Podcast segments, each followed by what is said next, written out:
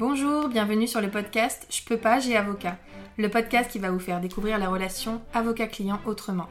Nous sommes Anaïs Goulpeau et Sarah Kébir, avocates associées dans le cabinet Wave Avocat, et notre but avec ce podcast est de rendre l'avocat accessible. Ici, vous trouverez des discussions, des partages d'expériences, voire des confidences, mais aussi des réponses concrètes à vos questions juridiques dans nos domaines. Grâce à un langage adapté, des réponses claires et de la bonne humeur, nous espérons pouvoir répondre à vos questions et inquiétudes et peut-être vous donner une nouvelle vision de l'avocat.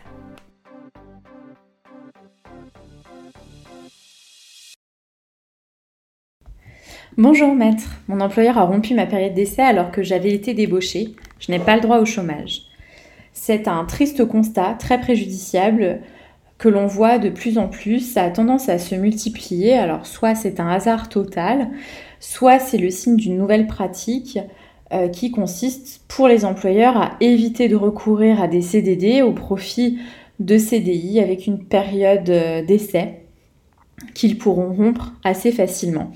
Euh, étant précisé que même les CDD peuvent avoir une période d'essai, mais en tout cas, ça permet d'éviter de recourir au CDD lorsque l'on n'a pas de motif légal de conclure un CDD avec un salarié.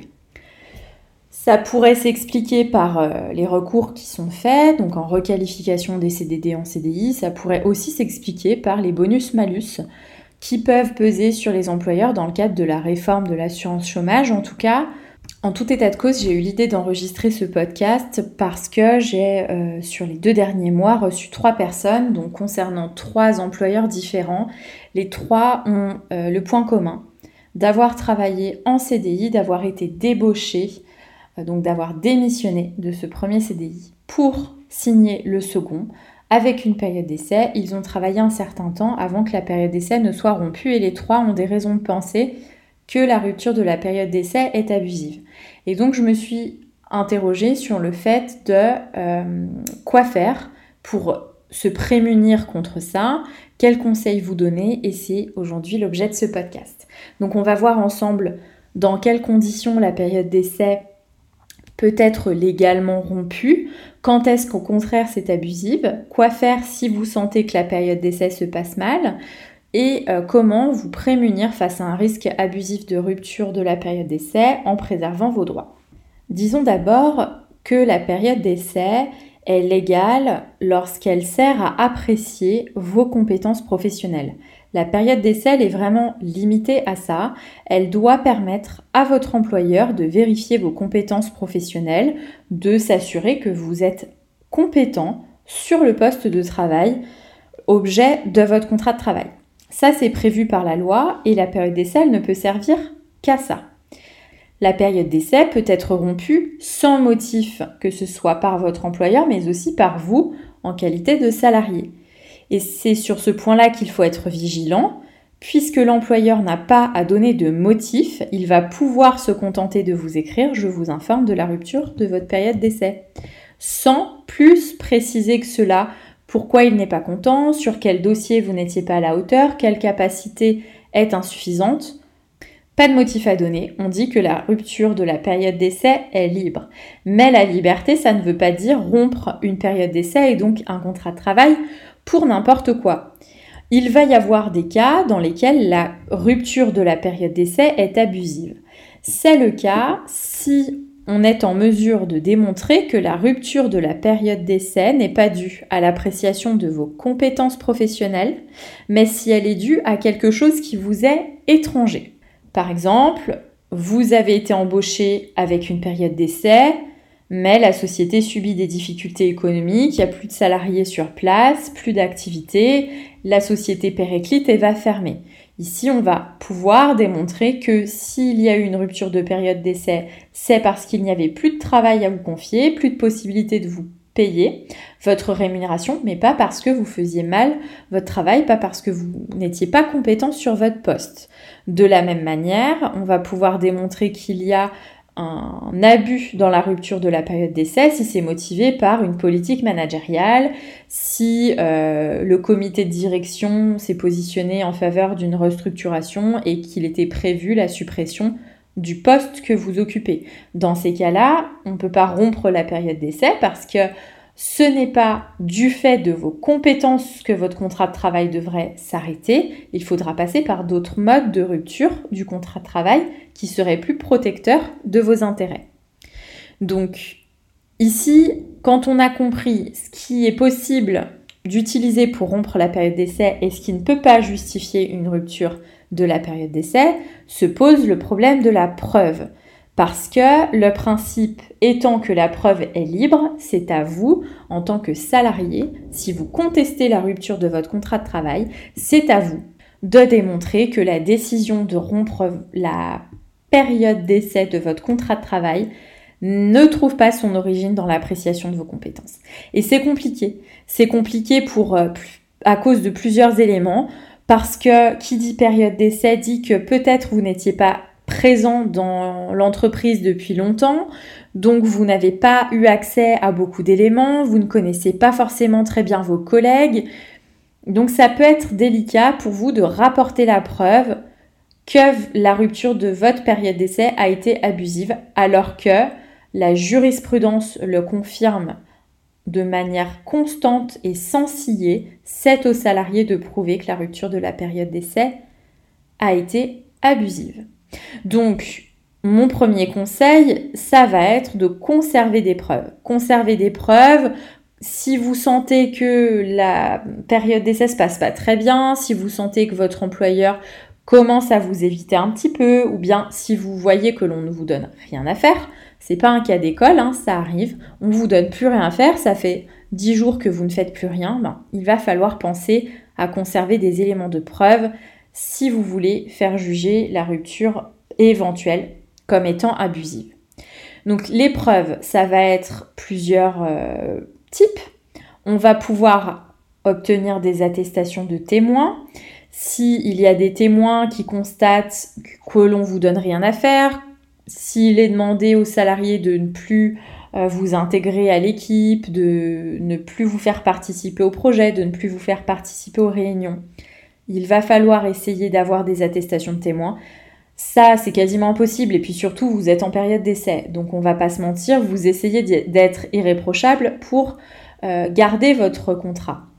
Que ce soit un CDD ou un CDI, vous voulez aller au bout de cette période d'essai et pouvoir euh, poursuivre votre contrat. Donc bien entendu, vous n'allez pas demander de but en blanc des attestations à vos collègues que vous connaissez depuis pas très longtemps en disant il faudrait attester ça parce que peut-être que si on rompt ma période d'essai, j'irai contester.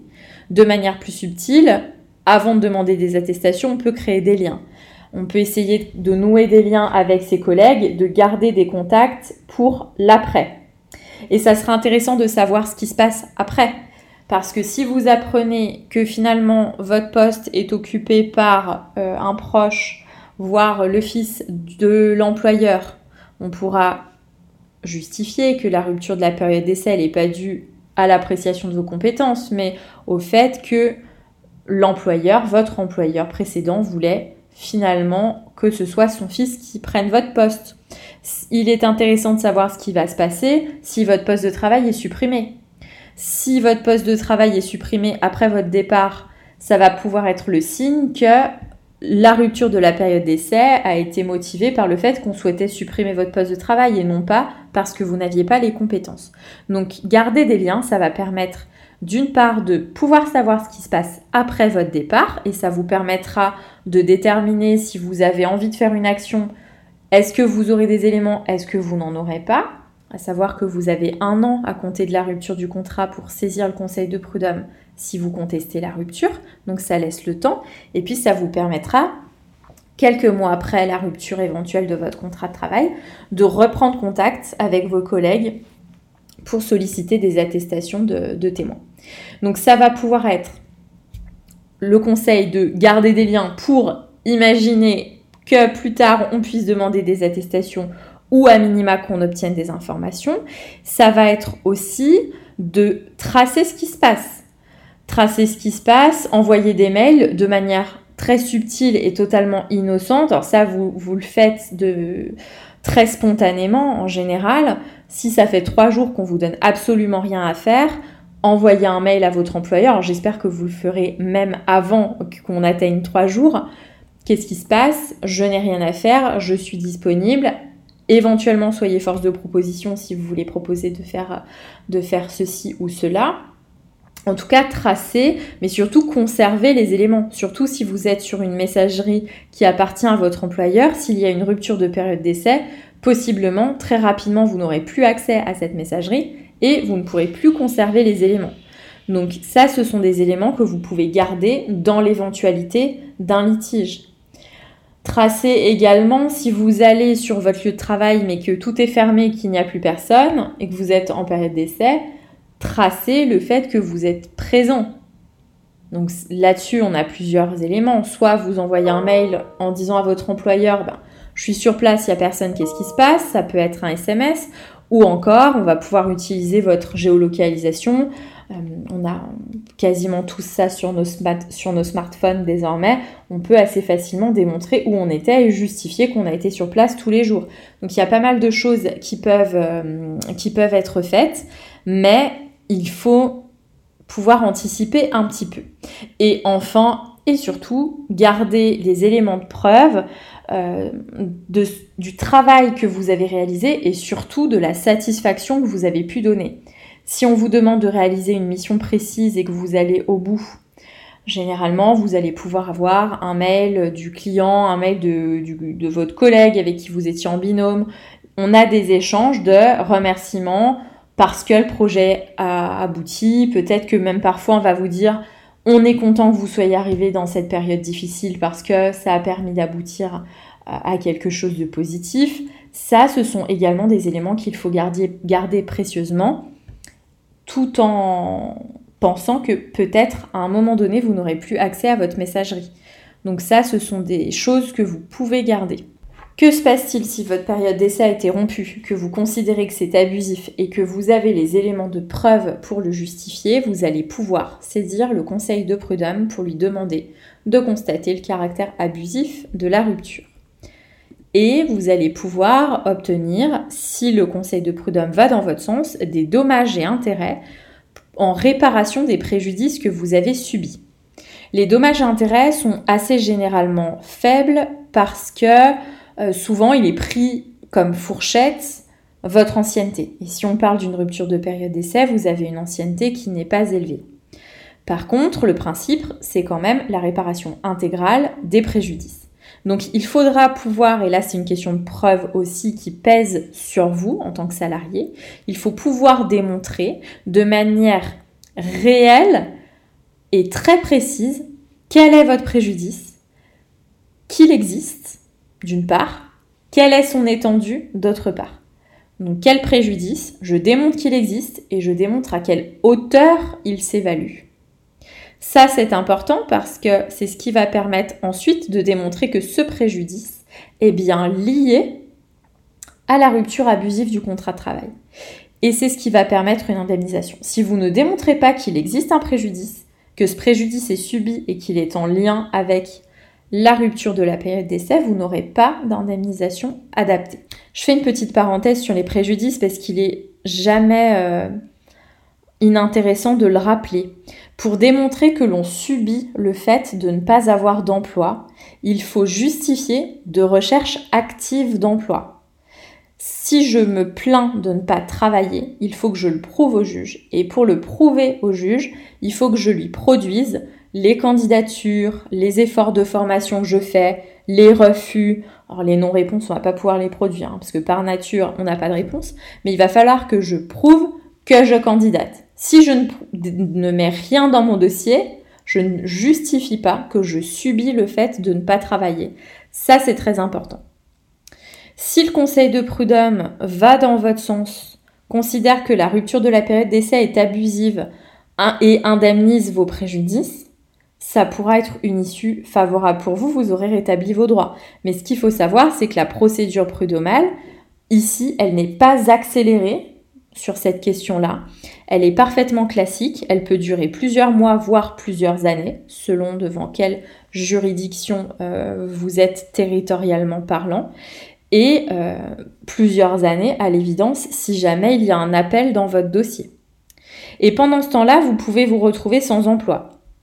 Donc là-dessus, je voudrais attirer votre attention sur le fait que s'il y a une rupture de période d'essai, vous n'avez pas automatiquement le droit aux allocations de retour à l'emploi, autrement dit aux allocations chômage, même si c'est votre employeur qui a rompu la période d'essai. Ça, il faut quand même le savoir. Ça va dépendre de plein de choses. Ça va dépendre du mode de rupture de votre contrat précédent. Est-ce que vous avez démissionné? Est-ce que vous aviez une, euh, une rupture conventionnelle ou autre. Ça va dépendre de ce qui s'est passé entre les deux contrats. Est-ce qu'il s'est écoulé un peu de temps? Est-ce que vous étiez inscrit au chômage ou pas? Ça va dépendre aussi notamment du nombre de jours pendant lequel vous êtes resté en période d'essai. Ça fait beaucoup de facteurs à prendre en compte. Et par rapport à ça, il faut faire attention. On sait ce que l'on quitte, on ne sait pas forcément ce que l'on va retrouver. Et quand on est débauché, il faut être très vigilant. Parce que quand on est débauché par un employeur et qu'on avait une situation stable, en la quittant, on ne sait pas ce qu'on va retrouver, on sait, on sait ce qu'on va possiblement perdre, on sait à quoi on va renoncer, peut-être à un confort, peut-être à une routine dans le travail, à un contexte de travail qui était bien, sans plus, ou bien plus plus, mais c'est toujours challengeant de se dire je vais aller sur un nouveau poste, découvrir de nouvelles personnes, de nouvelles matières, un nouveau contexte, mais attention. Et là-dessus, on a une préconisation très importante. Il faut savoir que la période d'essai n'est jamais obligatoire. La période d'essai est toujours négociable, que ce soit le principe même de son existence ou bien sa durée. Ça doit être dans le contrat de travail et le contrat de travail, vous le négociez. Donc de la même manière, et ça c'est habituel, on négocie généralement le salaire, sachez que vous pouvez aussi négocier la période d'essai. Qu'elle existe ou qu'elle n'existe pas, vous pouvez négocier qu'il n'y ait, pas, de période d'essai et vous pouvez négocier qu'elle ne soit pas de deux mois mais de un mois. Ça vous donnera un filet de sécurité supplémentaire parce que s'il n'y a pas de période d'essai et que votre employeur, pour X ou Y raison, veut se séparer de vous, il devra en passer par une procédure de licenciement avec entretien préalable, etc. Ou il devra vous demander d'accepter une rupture conventionnelle si vous y êtes favorable. Une rupture de période d'essai, c'est très simple, c'est libre, j'ai pas de motif à donner, j'ai même pas à convoquer le salarié à un entretien préalable. Donc en acceptant une période d'essai, vous mettez en danger. Et pourquoi je m'adresse sur ce point particulièrement aux salariés qui sont débauchés? C'est que si vous êtes débauché, ça veut dire que votre nouvel employeur veut vraiment que vous alliez euh, rejoindre ses effectifs. Donc essayez d'utiliser ce souhait et s'il vient vous chercher et s'il accepte vos conditions, essayez d'imposer une rupture de période d'essai inexistante ou très réduite pour vous prémunir. Si vous acceptez une période d'essai de 4 mois, 4 mois, ça peut être très long. Ça peut être nécessaire, hein. ça peut être effectivement nécessaire pour apprécier vos compétences. Ça peut vous permettre à vous aussi de déterminer si vous appréciez le poste ou pas. Donc, ça peut être nécessaire, mais c'est une durée qui est longue et qui permet, ou en tout cas qui peut permettre à votre employeur de rompre votre contrat de travail sans motif. Donc pensez bien à faire entrer dans les négociations la rémunération, ça c'est assez classique, le poste, la qualification, la classification du poste, ça on le voit régulièrement aussi, les euh, clauses de non-concurrence et la période d'essai. Les clauses de non-concurrence de la même manière. Beaucoup de salariés l'acceptent en pensant que c'est obligatoire et puis on verra plus tard si jamais il y a un litige faites attention, puisque dès lors qu'elle est acceptée, vous, devrez la respecter si votre employeur ne lève pas la clause de non-concurrence. Donc de la même manière, attention à tout ce qui est dans votre contrat de travail. Le contrat de travail, juridiquement, on a l'habitude de dire que c'est la loi des parties. C'est la loi entre l'employeur et le salarié. Ce qui est dans le contrat de travail, alors sauf exception, parce qu'il y a des cas dans lesquels on a des dispositions dans le contrat de travail qu'on va pouvoir considérer comme inopposable ou nul. Euh, on y reviendra peut-être plus tard. Mais de manière générale, gardez à l'esprit quand vous signez votre contrat que tout ce qui est dans votre contrat, vous l'acceptez et vous vous y soumettez. C'était une petite digression, mais je vais en revenir au, sujet qui nous intéresse. Prenez bien attache avec Pôle Emploi. Si vous vous posez des questions, prenez attache avec un avocat si vous souhaitez faire examiner votre situation pour vérifier quelle sera votre situation si vous quittez un poste stable avec des revenus périns pour aller vers un autre poste au risque d'avoir une rupture de la période d'essai. Qu'est-ce que vous aurez financièrement comme droit ouvert à ce moment-là? Et euh, il est bien, ça arrive d'ailleurs de plus en plus, qu'on ait une consultation ponctuelle par des salariés qui veulent simplement une relecture de leur projet de contrat de travail pour qu'on puisse attirer leur attention sur des points qui seraient euh, susceptibles de poser des difficultés, pour qu'on vérifie que tout est bien conforme à la convention collective, euh, etc. Donc ça, c'est aussi une possibilité. Faites-vous conseiller en amont des difficultés. En l'occurrence, euh, que ce soit sur les ruptures de période d'essai, quand ça commence à mal se passer, qu'on sent que ça va, que le vent va tourner, ou sur tout point qui peut poser difficulté dans le cadre de votre relation de travail, n'hésitez pas à consulter en amont. Il est beaucoup plus facile d'avoir une discussion avant que le problème se pose, d'essayer de l'anticiper, de vous conseiller ce qu'il faut faire, ce qu'il faut récupérer, comment il faut écrire aussi, euh, pour que ensuite il soit plus facile de vous défendre et de faire valoir vos droits si le problème se cristallise et se concrétise. Donc n'hésitez pas vraiment à anticiper aussi ces situations-là. On redira jamais assez qu'en tant qu'avocat, on n'est pas euh, là uniquement pour porter la robe et vous défendre devant les juridictions. On est aussi là avec un rôle de conseil et euh, une bonne partie de notre temps est passée à vous conseiller, à répondre à vos questions, et, non pas à traiter des dossiers contentieux ou judiciaires. Donc vraiment, ça fait partie intégrante de notre travail. En ce qui concerne les questions sur les prises en charge éventuelles Pôle emploi ou pas, vous pouvez également euh, consulter directement euh, le Pôle emploi de votre domicile et vous aurez des réponses, en tout cas sur les prises en charge, les simulations, quelle durée, quelle est votre, est-ce que vous avez une affiliation suffisante ou pas, pendant combien de temps vous pourriez être indemnisé, à quel montant, etc. etc. Donc en substance, concernant la période d'essai, attention, attention, essayez de négocier pour qu'il n'y en ait pas, si ça vous va aussi, parce que vous avez aussi un intérêt à avoir une période d'essai. Ça vous permet de dire, moi j'arrête, avec un délai de prévenance qui sera pas très long. Donc ça peut être intéressant pour vous.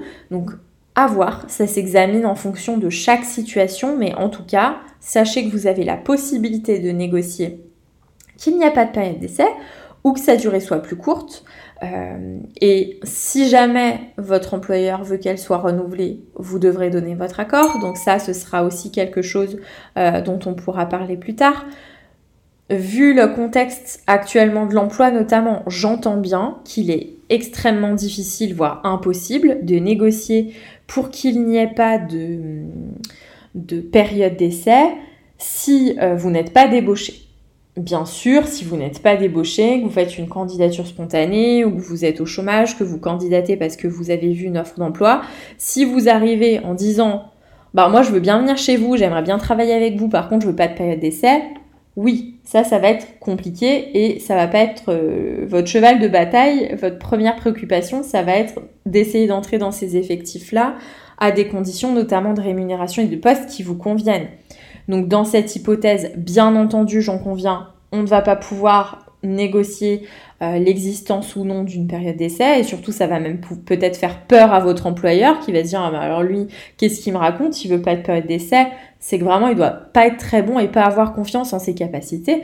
Donc dans ce cas-là n'ayez pas cette discussion si vous ne le souhaitez pas si vous n'êtes pas sûr que ça va pas aboutir à ce que votre candidature soit écartée ou retenue, mais soyez vigilant dans le cadre de l'exécution de votre contrat de travail pendant votre période de préavis pour conserver les éléments qui justifient qu'on vous donne des missions, que vous réalisez bien ces missions, que votre employeur est satisfait, qu'il ne vous reproche rien, et gardez euh, les oreilles ouvertes sur ce qui pourrait se passer autour et qui viendrait impacter votre contrat une restructuration, une suppression de poste, une évolution de la volonté et de la politique managériale de la société.